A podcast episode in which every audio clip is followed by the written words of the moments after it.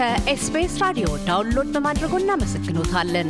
ሙሉ ፕሮግራሙን እንዴት ማድመጥ እንደሚችሉ ለመረዳት SBS dot com dot au slash Amharic ይጎብኙ። ከወይዘሮ ራኬብ መሰለ አበራ የኢትዮጵያ ሰብአዊ መብቶች ኮሚሽን ኢሰመኮ ምክትል ዋና ኮሚሽነር ጋር በቀዳሚው የቃለ ምልልስ ክፍላችን የኢሰመኮ ዓመታዊ ሪፖርት ዋነኛ ትኩረቶች፣ የምርኮኞችና እስረኞች አያያዝና የሚዲያ ሰራተኞች መብት ጥበቃን አንስተን ተነጋግረናል። ወደ ቀጣዩና የማጠቃለያ ክፍል መጠይቃችን ያመራ ነው የኢሰመኮ ሪፖርት ጦርነቱን ተከትሎ ትግራይ ውስጥ ከፍርድ ውጭ የተገደሉ ሲቪል ሰዎችን የስልክና የኢንተርኔት ግንኙነት በመቋረጡ ሳቢያ መረጃ የመፈለግ የመቀበልና የማስተላለፍ መብት ላይ ከፍተኛ ገደብ ማሳደሩን አስፍሯል። በሌላም በኩል በጋዜጠኞች ላይ የደረሱ እስራቶችን ጠቅሷል። በግጭቱ ሳቢያ ትግራይ ውስጥ የነበረው የኢሰመኮ ጽህፈት ቤት መዘጋት ጋር ተያይዞ ትግራይ ውስጥ ስላሉ የሰብአዊ መብቶች አያያዝ ጥበቃና ጥሰቶችን በተመለከተ ምርመራ ጥናትና ክትትሎችን የምታካሂዱት እንደምን ነው? ተደራሽነትና ውስንነታችሁስ በምን ሁኔታ ላይ ይገኛል ስንል ነው። ምክትል ዋና ኮሚሽነር ራኬብ እንዲህ ይመልሳሉ። ከዚህ ቀደም በትግራይ ውስጥ ኮሚሽኑ ጽህፈት ቤት ነበረው። ያ ጽህፈት ቤት even በግጭቱ ጊዜ የተወሰኑ ስራዎችን ይሰራ ነበር፣ ያው አቅም በፈቀደ መልኩ። ከቅርብ ጊዜ ጀምሮ ግን እዛ ያሉት አስተዳዳሪዎች ጽህፈት ቤቱን ዘግተውታል። ስለዚህ እዛ ጋር ያለው እንቅስቃሴና ስራዎች በጣም የተወሰኑ ናቸው። አሁን በአብዛኛው ትግራይ ላይ ያለውን ስራ በርቀት ምርመራ የምናደርገው የርቀት ዘዴዎችን ተጠቅመን የምናደርገው የምርመራና የክትትል ስራ ነው የቀረው። ያው እሱ የተወሰነ ውስንነትም ቢኖረው ግን አመላካች የሆኑ ነገሮችን ለማየት እና ለመከታተል እንችላለን። እኛም ጋር የሚቀርቡ አቤቱታዎች አሉ፣ የሚደርሱ መረጃዎች አሉ። እነሱን መሰረት አድርገን አረጋግጠን አመዛዝነን እየተከታተልን መግለጫዎች ለማውጣት ነው ሰራን ያለ ነው። እንደሚያውቁት በተለይ አሁን በቅርብ ኢትዮጵያ ውስጥ ከሰሜኑ ጦርነት ጋር ተያይዞ እንደዚሁም በተለያዩ የአገሪቷ ክፍለ ሀገራቶች ውስጥ የሚካሄዱ በጣም ጭካኔ የተሞላባቸው ወይም ለብዙዎች አሰቃቂ የሆኑ በቅርቡም አሁን በወለጋ ቄለም በሰሞኑ ባወጣችሁት ሪፖርት ላይም እንደዚሁ የተጠቀሱ አይነት አሰቃቂ ሁኔታዎች ከዚህ በፊት ከኢትዮጵያዊነት ጋር አብሮት ተያይዞ ተለምዶ በማይታወቅ መልኩ ሲከሰት ይታያል። ተደጋግሞም ሪፖርት እየወጣ ነው። አንዱም ምክንያት ዘር ተኮር ጥቃቶችም እንደሆኑ ይነገራል። እዚህ አይነቱ የዘር ተኮር ግጭት መፍትሄው ምንድን ነው? ለዘር ግጭቶችስ ዋነኛ የሆኑት የግጭት አስባቦች ምንድናቸው? የሚል ጥናት ነው ያለው። በእናንተ በኩል ባደረጋችሁት ክትትል ግጭቶች ሲነሱ ሪፖርት ከማድረጉ ባሻገር እነኛ ግጭቶች እንዳይከሰቱ ለማድረግ ዋነኛ የችግሩ መንስኤ ምንድን ነው? ለዛስ የሚያስፈልገው መፍትሄ ምን መሆን አለበት? የሚል አተያይ ወይም ነው ያለው በኢሰመኮ በኩል። እኛ ከዚህ በፊትም በተለያዩ ግጭቶች ምክረ ሀሳብ ስናቀርብ የነበረው ይህን በተመለከተ እያንዳንዱ ግጭት አብዛኛው ኢትዮጵያ ውስጥ ያለው ብሔር ተኮር እና ሃይማኖት ተኮር ስለሆነ እነዚህ ግጭቶች የፖለቲካ መፍትሄ ያስፈልጋቸዋል። የፖለቲካ መፍትሄው ደግሞ የሚመጣው ውይይቱን፣ ንግግሩን በየአካባቢው በየቦታው የሚመለከታቸውን ባለድርሻ አካላት እና የማህበረሰቡ ክፍል አካቶ ውይይት እንዲጀመር ነው። አንዱ እንግዲህ በዚህ ተስፋ የምናደርገው በቅርቡ የተቋቋመው የብሔራዊ የምክክር ኮሚሽኑ ይሄንን ስራ በአፋጣኝ ጀምሮ የተወሰኑ ለውጦች ይመጣሉ ብለን ተስፋ እናደርጋለን። ከዚህ በተጨማሪ እንግዲህ ይሄ transitional justice የምንለውንም ብዙ አደጋ ጉዳት የደረሰባቸውን አካባቢ ሽግግር ፍትህ የሚባለውን ተጀምሮ እሱም የአካባቢውን ነዋሪዎች አወያይቶ እውነት እንዲወጣና ከዛ በኋላም ደግሞ አብሮ መኖር የሚቻልበትን ሁኔታዎች የሚመቻችበት የተጎዳ የሚካስበትን ሂደት የምንነጋገርበትና የምንመካከርበትን ሁኔታ ማድረግ ነው። ይህን በተመለከተ እኛም በተለይ በዚህ በ transitional justice በእኛ ሀገር ሁኔታ ምን ሊመስል ይችላል፣ ምን አይነት ነገሮችን አካቶ በየትኛው አውድ ይሄ ተፈጻሚ ሊሆን ይችላል የሚለውን የተወሰነ ጥናት እያጠናን ነው። ግን በዋናነት ይሄንን ይዞ መሄድ ያለበት መንግስት ስለሆነ የመንግስትም ኃላፊነት ስለሆነ የእነሱን የመጨረሻ ውሳኔ እየጠበቅን ነው፣ በምን አይነት መልኩ ልናግዝ እንደምንችል። ምክንያቱም ይሄ መንግስት ይዞት መሄድ ስላለበት የኢትዮጵያ ሰብአዊ መብቶች ኮሚሽን ዋና ኃላፊነት ስላልሆነ የሚመለከተው አካል በምን አይነት መልኩ የዚህ የሽግግር ፍትህን እንደሚያስኬደው ለይቶ ካሳወቀ በኋላ በሰብአዊ መብት በኩል ደግሞ የኛ ሚና ምን ይሆናል የሚለውን ለይተን ለመስራት እያቀድን ነው። ስለዚህ ዋናው እንግዲህ ለእነዚህ ነገሮች በሙሉ መነሻውም መድረሻውም ውይይትና በውይይት ልዩነታችንን ለመቅረፍ መቻል ያሉ እውነታዎችን አውጥቶ እንዴት ከዚህ በኋላ አብረን መሄድ እንችላለን የሚለውን በውይይትና በመነጋገር ለመቅረፍ ስለሆነ የተወሰኑ ተቋማት አሉ። እነዚህ ተቋማት እንግዲህ ከዚህ ከሐምሌ ጀምሮ ነው ወደ ተግባር ይሄ ይገባል ተብሎ የሚታሰበው ብሔራዊ የምክክር ኮሚሽኑ ውይይቶቹ ይጀምራሉ በቅርቡ ብለን እናስባለን። ኢሰመኮ የተቋቋመበት ጉዳይ አንዱ የመብት ጥበቃ ዎች በአግባቡ መያያዛቸውን ለማረጋገጥና እንደዚሁም ጥሰቶች ሲፈጸሙ እነዛን በማጋለጥ መፍትሄዎችም እርምጃዎችም እንዲገኙ ለማድረግ ነው። ለዛ አንዱ ብርቱ ጉዳይ በተለይ በሰብአዊ መብት ጥሰቶች ወይም ከመከናወናቸው በፊት ጥበቃ እንዲደረግ ግንዛቤ ያስፈልጋል።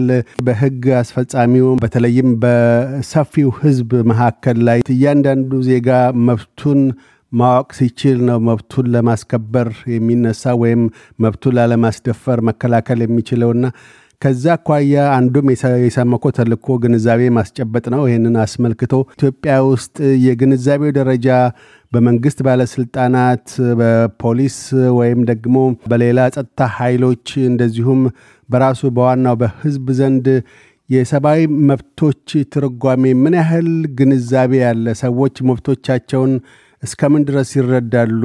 እስከምን ድረስ ግንዛቤ ተጨብጧል?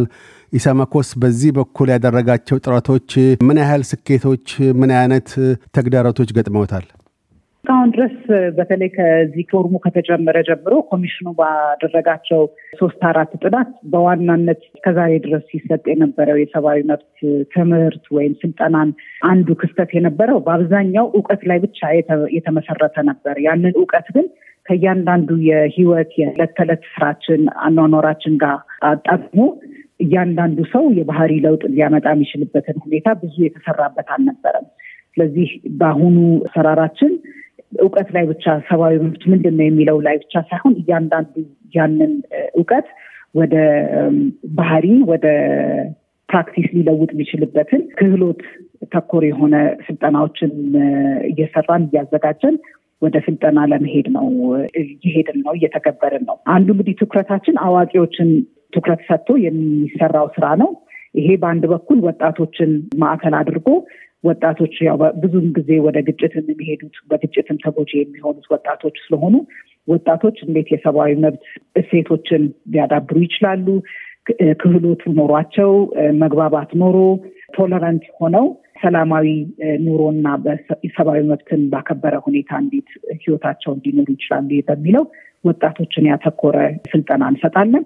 ከዛ በተጨማሪ በተለይ በአገልግሎት ሰጪዎች ወይም በመንግስት ግዴታ ያለባቸው የመንግስት ተጠሪዎችን በየደረጃው ፖሊሶችን በሀገር ውስጥ ተፈናቃዮች ላይ በሴቶችና ህፃናት መብቶች ዙሪያ እንዲሁም በአካል ጉዳተኞች ዙሪያ የተለያዩ ስልጠናዎችን አዘጋጅተን እየሰጠን እንገኛለን። ከእውቀት በተጨማሪ ስራቸውን ሲሰሩ አገልግሎት ሲሰጡ እንዴት ክህሎትና practice ኡን ለውጠው በሰብአዊ መብት የታነጸ አሰራር ሊኖር እንዴት እንደሚችል እያስተማርን እያሰለጠነን እንገኛለን። ሁለተኛው አተኩረን የሚሰራበት ያለ ነው ህፃናቶችን በተመለከተ ነው። ህፃናቶች ገና እያደጉ ባለበት ሁኔታ ሰብአዊ መብቶችን ተምረው እንዲያድጉና የሰብአዊ መብት ባህልን እንዲያዳብሩ የምናደርግበት ከትምህርት ሚኒስቴር ጋር ተነጋግረን በካሪኩለሙ ውስጥ የሰብአዊ መብት ትምህርት ተካቶ እንዲሰጥ ተነጋግረን ካሪኩለሙን ከትምህርት ሚኒስቴር ጋር አብረን እየፈተሽን እንገኛለን። ጥሩ ሂደት ሄዷል። ግን ገና መጽሐፎቹ እየታዩ ስለሆነ በሚቀጥለው ዓመት የተወሰኑት ወደ ስራ ይገባሉ ተብሎ ይገመታል።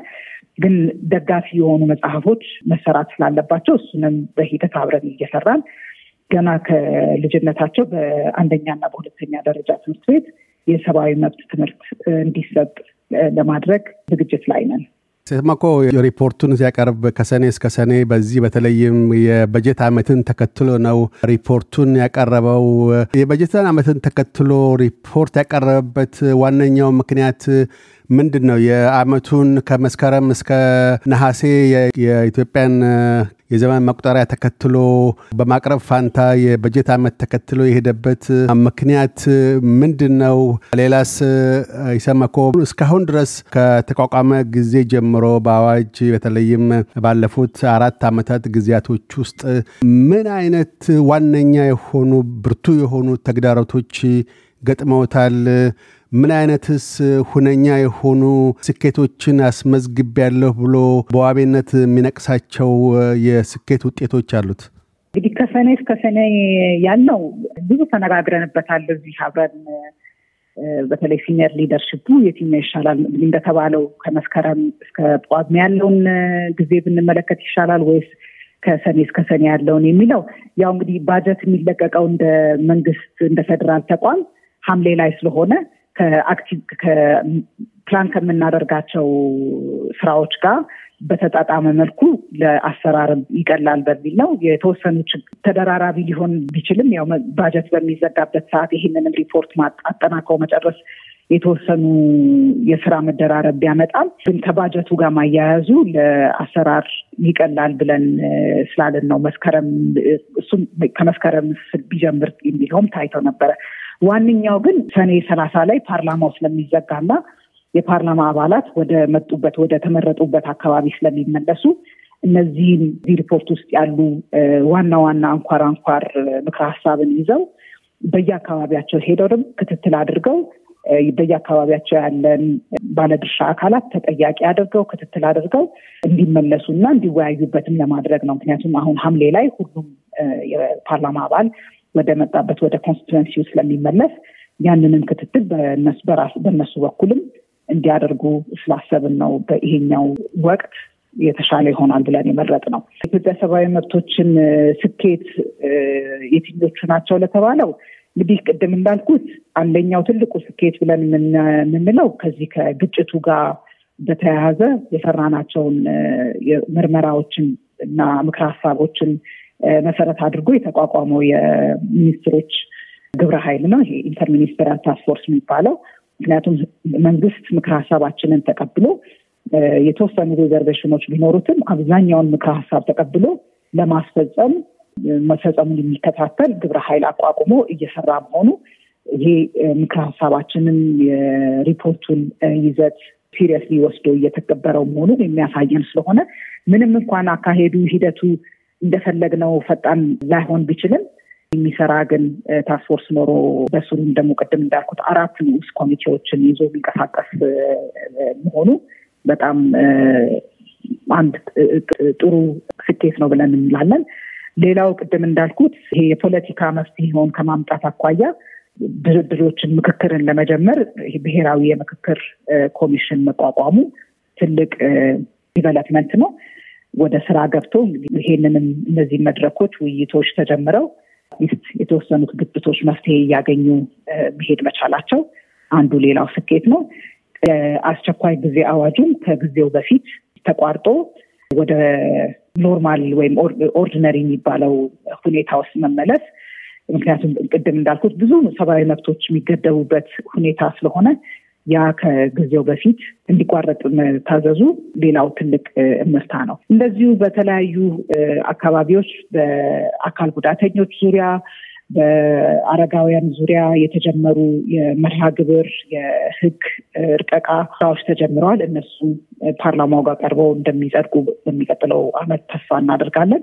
ምክንያቱም ለምንሰራቸው ስራዎች የህግ ማዕቀፍ ስለሚያስፈልግ እነሱን መኖራቸው ስራው መጀመሩ ትልቅ በ positive development ነው የምናየው። ተግዳሮቶችን በተመለከተ እንግዲህ ኮሚሽኑ ራሱን ተቋማዊ ነፃነት ኖሮት በውጤታማነት በሚሰራበት ጊዜ ያው አንዳንድ ጊዜ access ማናገኝበት ሁኔታዎች አሉ። አንዱም በደህንነት ምክንያት አሁን ለምሳሌ ሁሉንም ወለጋ ማዳረስ አንችልም።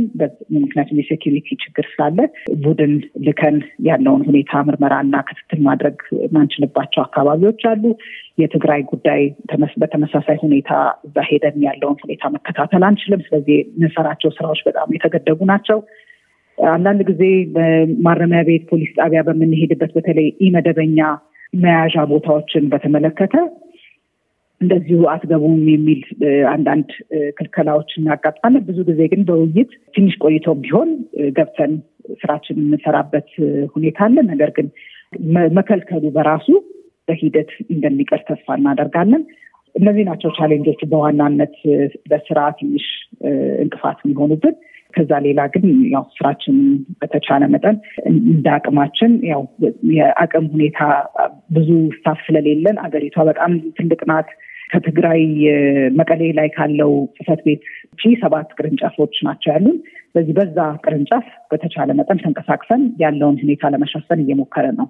በእርግጥ ሌላውም እንደዚሁ የዓለም አቀፉ ብሔራዊ የሰብአዊ መብቶች ተቋማት ጥምረት አንደኛ ደረጃ እውቅናም አግኝታችኋል። ያም ለስራችሁ መጎልበት አንድ እውቅና ነው። በተባበሩት መንግስታትም ደረጃ እንደዚሁ በጣምራ ሆኖ ሪፖርት የማቅረቡ ጉዳይ። ከዛ ባሻገር በአሁኑ ወቅት ኢትዮጵያ ውስጥ ያለው የሰብአዊ መብቶች ጥበቃና አያያዝ ከአፍሪካ ሀገራትና በዓለም አቀፍ ደረጃ ካሉት አገራት ጋር ሲነጻጸር በምን ደረጃ ላይ ይገኛል ማለት ይቻላል? ጥሩ አስታወስከኝ። የዚህ የአንደኛ ደረጃ ወይም የ A status እንግዲህ ተቋሙ ራሱን ችሎ ተቋማዊ ነፃነት ኖሮት የሚጠበቅበትን በአዋጅም እንደዚህ አይነት ተቋማት የሚገመገሙበት የ Paris Principles የሚባለውንም እዛ ላይ የተቀመጡትን መስፈርቶች በሙሉ አሟልቶ የአንደኛ ደረጃ መሰጠቱ ታማኝነቱን የምናወጣቸው ስራ ሪፖርቶች እና ምክረ ሀሳቦች በተለያዩ ዓለም አቀፍ ተቋማትም ኤምባሲዎች ኢትዮጵያ ላይ ያሉ ዓለም አቀፍ ድርጅቶችን እያጣቀሱ ተአማኝ source ሆኖ እያገለገለ ስለሆነ ይሄ ትልቅ በአጭር ጊዜ ውስጥ በሶስት ዓመት ሪፎርም የተገኘ ለውጥ ስለሆነ ትልቅ ስኬት ነው እንደተባለው። status ያላቸው ተቋማት በተወሰነ መልኩ አፍሪካ ውስጥም ከአፍሪካ ውጭም አሉ። ከዚህ በተጨማሪ በዚህ ዓመትም ሌላው status ያገኘ ነው በአፍሪካ ህጻናት መብትና ደህንነትን የሚመለከተው የ expert ኮሚቴ በዛም እንደዚሁ የአጋርነት ደረጃን አግኝተናል። እሱኛውን ደረጃ በተመለከተ በአፍሪካ ሁለተኛው ተቋም ነው። መጀመሪያው ተቋም የጋናው ነበር። አሁን የኢትዮጵያው የሰብአዊ መብቶች ኮሚሽን ሁለተኛው ተቋም ነው። ሌሎቹ እንደዚህ አይነት status የላቸውም። ስለዚህ ይሄም ትልቅ ትልቅ credible መሆኑ ታማኝ መሆኑ የሚያሳይ መስፈርቶች ናቸው። እነዚህም ሁለቱ በተለይ ወይዘሮ ራኬብ መሰለ አበራ የኢትዮጵያ ሰብአዊ መብቶች ኮሚሽን ምክትል ዋና ኮሚሽነር፣ ስለ ቃለ ምልልሱ እናመሰግናለን። እኔም በጣም አመሰግናለሁ እድሉ ስለሰጠኝ። እያደመጡ የነበረው የ SBS አማርኛ ፕሮግራምን ነበር። የፕሮግራሙን ቀጥታ ስርጭት ሰኞና አርብ ምሽቶች ያድምጡ። እንዲሁም ድረገጻችንን በመጎብኘት on demand እና በ SBS mobile app ማድመጥ ይችላሉ። ድረገጻችንን SBS dot com dot au Amharic ን ይጎብኙ።